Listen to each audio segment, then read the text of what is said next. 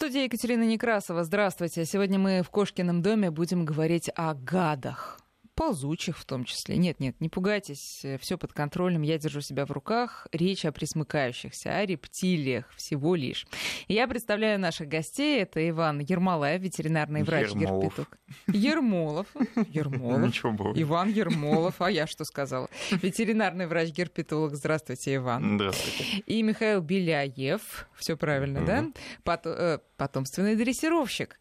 И здравствуйте, Да, Михаил. здравствуйте. И как э, вот э, удивительно обнаружилось только что, оба в четвертом поколении занимаются своим, э, своим делом. Это, это замечательно. То есть у нас сегодня очень компетентное собрание. А, Мы, об- безусловно, поговорим о ваших прадедушках и последующих дрессировщиках и ве- ветврачах, но сначала вот спрошу, правильно я сказала, что это гады? Э, присмыкающиеся и рептилии. Вот в том самом значении, как в Библии, э, «И создал Бог зверей земных породу их, и скот породу его, и всех гадов земных породу их». Вот и сейчас в том же самом значении употребляется, то есть как присмыкающиеся, или нет? Или это уже устаревшее название?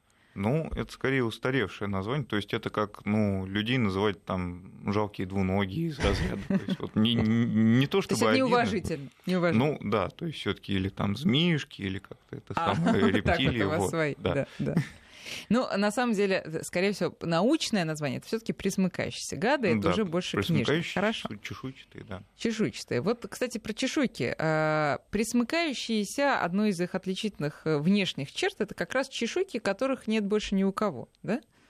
Ну, Ну, у рыб, конечно, есть. Ну, э, да, то есть там есть формации, там, похожие на чешую, но вот А у наземных че- нет, че- да. чешуя как таковая, она вот э, в полном своем виде представлена именно у рептилий. А она им зачем? Э, Сугубо оборонительная функция. Вот, то есть э, просто... она прочная просто. Ну, да, то есть изначально назначение – это обеспечение некоторой защиты от э, внешних воздействий. Плюс, э, учитывая паикилотермность животных, рептилий, это э, неспособность поддержания собственного температурного фона, а зависимость от температуры окружающей среды. Мгм. Вот, соответственно, какие-то вредные воздействия от э, того же ультрафиолета, они частично фильтруются вот этой самой чешуей. Мгм, мгм. Понятно.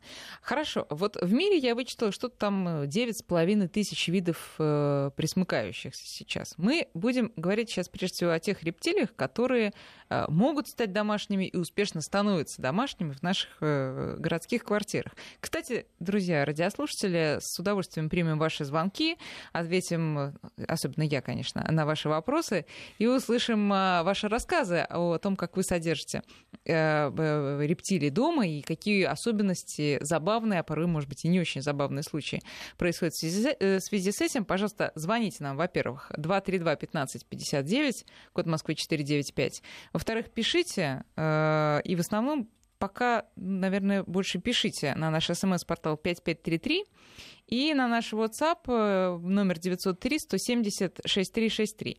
А, а пока вопрос такой. Вот э, вообще еще из истории. Я думаю, что вы, как специалисты в этой сфере, и про историю знаете. Вообще, э, присмыкающиеся на протяжении 160 миллионов лет были хозяевами на нашей планете, потому что все современные э, присмыкающиеся — это потомки динозавров. Да?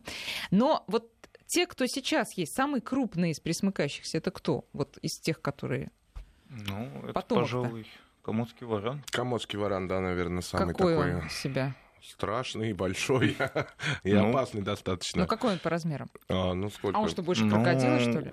В среднем особи там до 6-7 метров, это как бы в легкую. Есть там данные и о более крупных. О, Ну, вот. Ну, Ну, крокодилы тоже, конечно же, бывают крупные, грибнистые, допустим. А, Ну, и, в принципе... Ну, Ну, а там, вот глядя да. на них, можно, можно э, сказать, что, о, вот такой же парень жил там 200 миллионов лет назад? Или они очень сильно эволюци- эволюционировали и изменились уже? Они все-таки эволюционировали, пожалуй, вот в таком практически первозданном виде, только в уменьшенных масштабах до нас дошли только крокодилы. То есть, вот, Ага. То есть э, крокодилы были такими же примерно? Ну, очень приблизительно, но внешне напоминали. Мгм, Вот.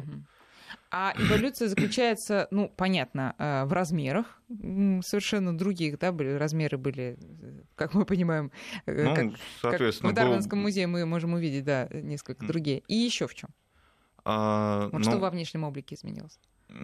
здесь, скорее всего, появились какие-то приспособительные черты, то есть а, поскольку тогда, когда миром правили динозавры, да, э, не было недостатка в еде, и, в общем-то, им не требовалось каких-то особых ухищрений, чтобы там размножиться, оставить потомство и так далее. Сейчас эволюция, по всей видимости, пошла по пути упрощение комплектации, то есть рептилии стали меньше по размерам большинство Более дешевая видов. модель такая уже выпускается. Ну да, такой вот чип.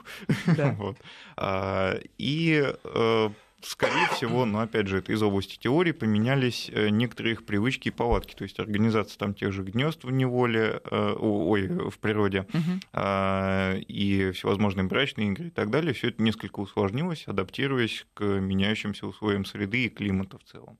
Слушайте, вот я знаю брачные игры Тетеревов, например, очень красивый. Брачные игры игуан мне очень сложно себе представить. А вы, кстати, их, наверное, наблюдаете хоть и в неволе, но я думаю, там они тоже присутствуют. Ну вот мы, например, не разводим, а, то есть как у нас много содержится различных Это рептилий. Михаил говорит Это сейчас, Михаил, да. да. да. А, соответственно, но в принципе, да, брачные игры они есть, и э, даже там, если понаблюдать тигрового питона того же, тоже все очень интересно, как они, э, так скажем, охаживают самочку ну, как, как? там Ну-ка расскажите. и так далее. Ну, Питоны тигровые очень такая, так скажем, популярная форма, которая содержится в домашних условиях. Ну, наверное, одни из самых популярных. Полоза, да, питоны, удавы, там, ну, то, что как mm-hmm. бы. Вот. И как получается, что для разведения, допустим, тигрового питона не нужны какие-то суперспециальные условия. То есть люди буквально, ну, то есть могут устроить так скажем, а, место для место, разведения да. у себя дома. То есть это, все... Ну, аквариум. Да? Ну, это террариумы, естественно. То есть э, животных э, подобных содержат в террариумах. Угу. Вот. И если создать все возможные условия, да, для того, чтобы как бы все проходило успешно, то, в принципе, есть как бы много примеров именно разведения в домашних условиях. Так, У нас Михаил, были... извините, сразу спрошу. Mm-hmm. Террариум от аквариума отличается э, тем, что ну, это то же самое, только нет воды. Поэтому я сказала, аквариум, mm-hmm. только, ну, естественно, без ну, воды. Не совсем. Или что? Еще... А что такое? Ну... Да, Иван, пожалуйста, Иван, вы скажите. дадим да, слово. Иван. Э, террариум, он отличается еще и организацией вентиляции. То есть, если аквариум это просто такой Открытый, да. пятистенок, да, грубо говоря, как ведро да, такое стеклянное, да. Хата, да. Вот а, то в террариуме там присутствует и зона вентиляции, там и дверки специальные, mm-hmm. и возможность организовать там ту же аквазону, там, да, да, да и да, укрытие да. и прочее. Ага. Более, вот. более сложная конструкция, да. Да, да. да. да возвращаемся. Вот. Ну, в принципе, да. то же самое, ну, как бы по виду террариум не, не сильно отличается, mm-hmm. только вот на полностью, так скажем, да. как раз вентиляция лампы. Ну и, как я уже говорил, что многие люди а, могут э, содержать именно несложные виды, которые, ну, так скажем, менее капризные к содержанию. Потому что, допустим, если взять какие-то более сложные, тех же самых полозов, их очень много видов различных, но многие, для, э, многие из них, то есть, э, требуются специальные условия, типа как... Почему? Почему?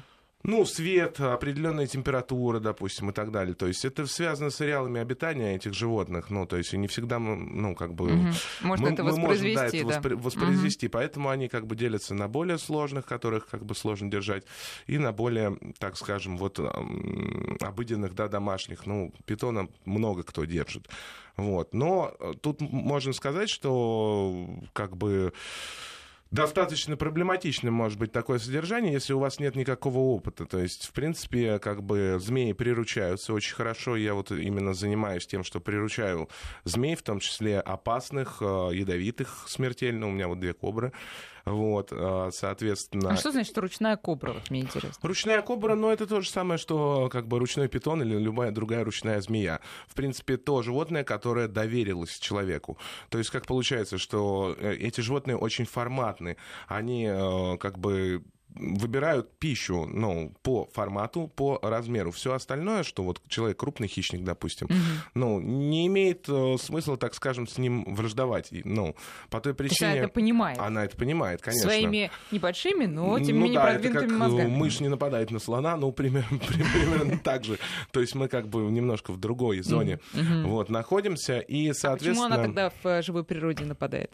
Не нападает змея. Вот недавно, знаете, был этот самый э, сезон гадюк, как раз вот у нас лето, все дела, гадюки поползли. Да, да. Вот, и ко мне ринулась куча телеканалов, чтобы как бы у- уточнить, как же спастись Да, от да, да, гадюки, да. если вдруг она преследует вас или хочет там как-то а, вам Или навредить, вашу сгубить. голову, да, да, что да, да, делать да, да. этом Ну, на самом деле, как я вот всем говорил, что, в принципе, змея не будет преследовать человека никогда, это исключено.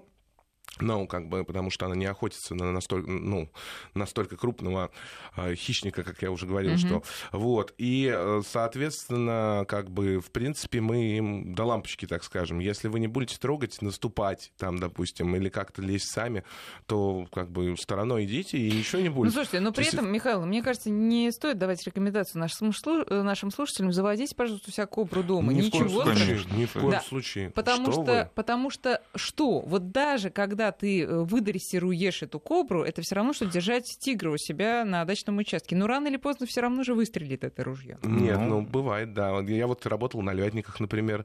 Где? На львятниках, А, на на Львятниках. Цветном бульваре, да, стажировался в свое время. Именно львы, леопарды. Какое у вас э, обширное Ой, поле у меня очень да. много, да, да, да, как бы много разных животных. Вообще, да.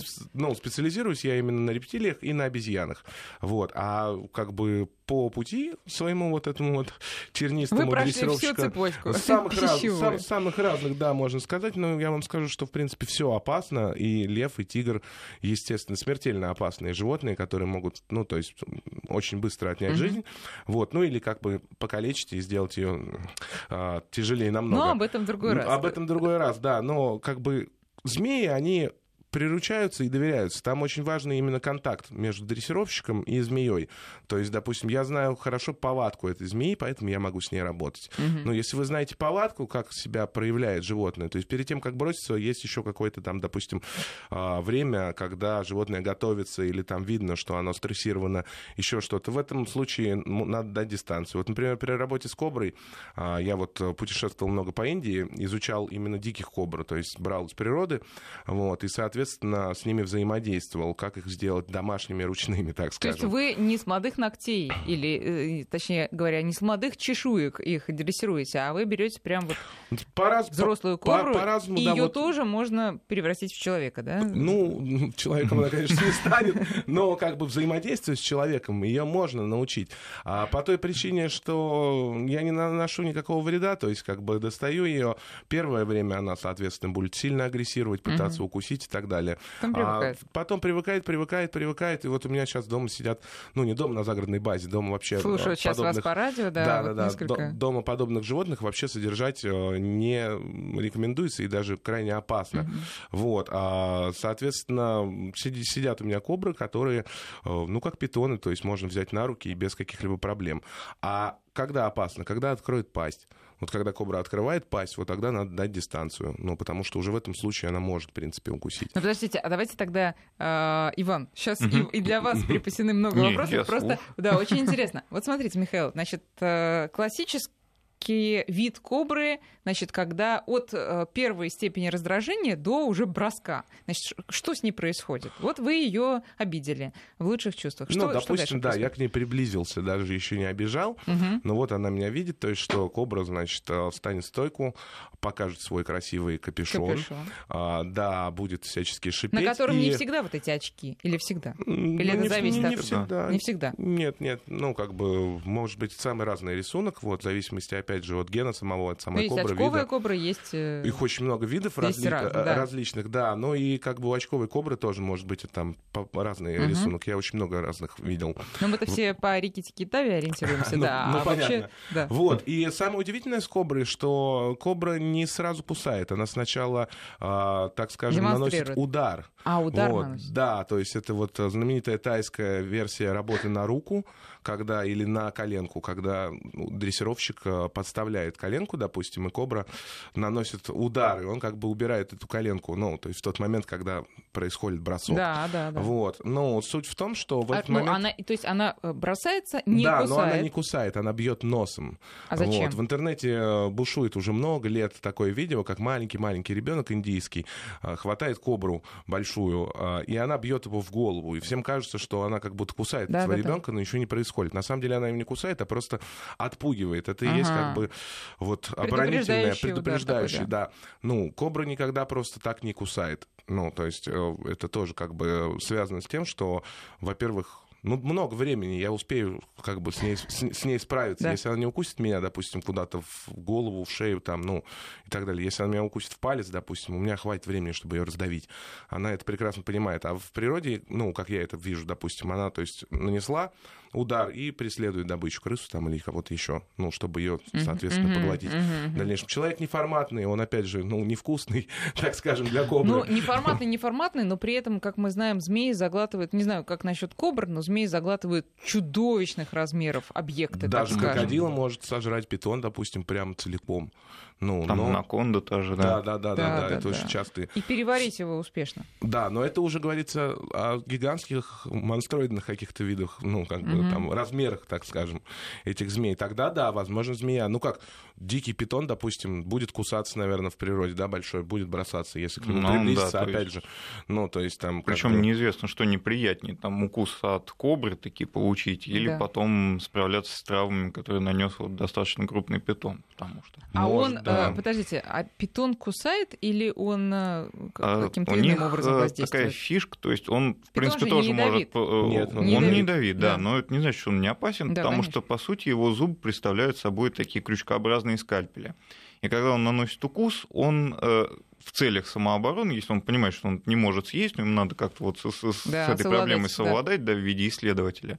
Вот. Он, когда кусает, допустим, за руку, он хватается и проворачивает э, челюсть вокруг собственно, оси руки, соответственно, Ох. рассекая и нервы, мышцы, сосуды и прочее. То есть в итоге получаются достаточно серьезные раны, и оказывать помощь иногда надо там гораздо более угу. квалифицированную и быструю, нежели в случае с укусом какой-нибудь небольшой коброчки. Да, да, да, Хотя он и не ядовит. Но э, вернемся к ядовитым. Вот у меня родственник был известный советский ученый, э, герпетолог Олег Богданов, который занимался ловлей змей в, в пустынях.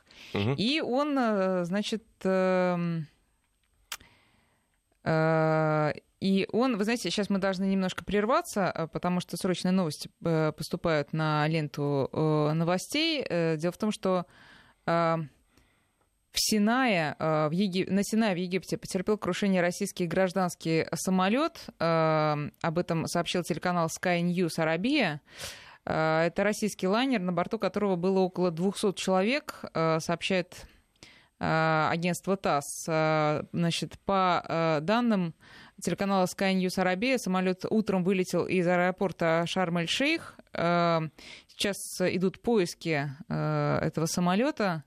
Премьер-министр Египта Шериф Исмаил срочно прервал свою рабочую поездку в, Исма... в Исмаилию. Это вот пока все, что известно. Так что пока у нас программа наша продолжается, но мы будем, конечно, внимательно следить за э, поступающими новостями, потому что они, судя по всему, такие трагические. Значит, еще раз, гражданский самолет потерпел крушение в центральной части Синайского полуострова Египта. И э, речь идет о российском э, лайнере. Я думаю, что в ближайшее время мы свяжемся с нашим корреспондентом в Египте, чтобы узнать последние подробности. Ну что ж, а пока все-таки продолжим, а, продолжим наш разговор. Да, так вот я рассказывала про своего родственника, который ловил змеи, соответственно, нам об этом рассказывал. И это дело, ну, естественно, архиопасное. Так вот он рассказал, что когда его кусали змеи, он вплоть до того, что вырезал ножом себе э, часть кожи в том месте, чтобы яд не успел распространиться, да? да? Вас, да, да, я да. не знаю, кусали ли вас? А, ну, меня кусали различные змеи, ядовитые меня на самом деле не кусали, мне вот а, так скажем, повезло. Да. Но я знаю, да, эту технику и, в принципе, с собой имею как бы нож там и так далее, если вдруг... А, ну, во-первых, есть антитот, вот, ну, в случае с коброй. Но, в принципе, если, допустим, а, был такой очень знаменитый дрессировщик Бабаш, у него была фамилия, еще в Советском Союзе, выступал даже перед Сталином, этот а, дрессировщик угу. с кобрами как раз. Вот, я с ним познакомился несколько лет назад, мне его представили, вот, он уже, будучи пожилым человеком, то есть приехал, а, так скажем, к специалисту, который вот занимается разведением различных змей, для того, чтобы попросить его повести, половить гадюку. Ну, то есть, потому что человек уже, ну, как бы старый стал, но всю жизнь был героем и вот ловил, ну, самых опасных гюрзу и так далее. Вот у него было, сколько-то сейчас скажу, шесть пальцев, и не было ладони. О, боже. Ну, то есть, как бы... И И, все это вот по было этой самой срезано, причине. да. И когда Да. я с ним уже начал э, взаимодействовать, ну, там, расскажите, научите, ну, как бы интересно. Он мне сказал, что, говорит, да, антитот это очень здорово, у тебя должен быть и так далее. Говорит, но всегда с собой иметь что-то острое.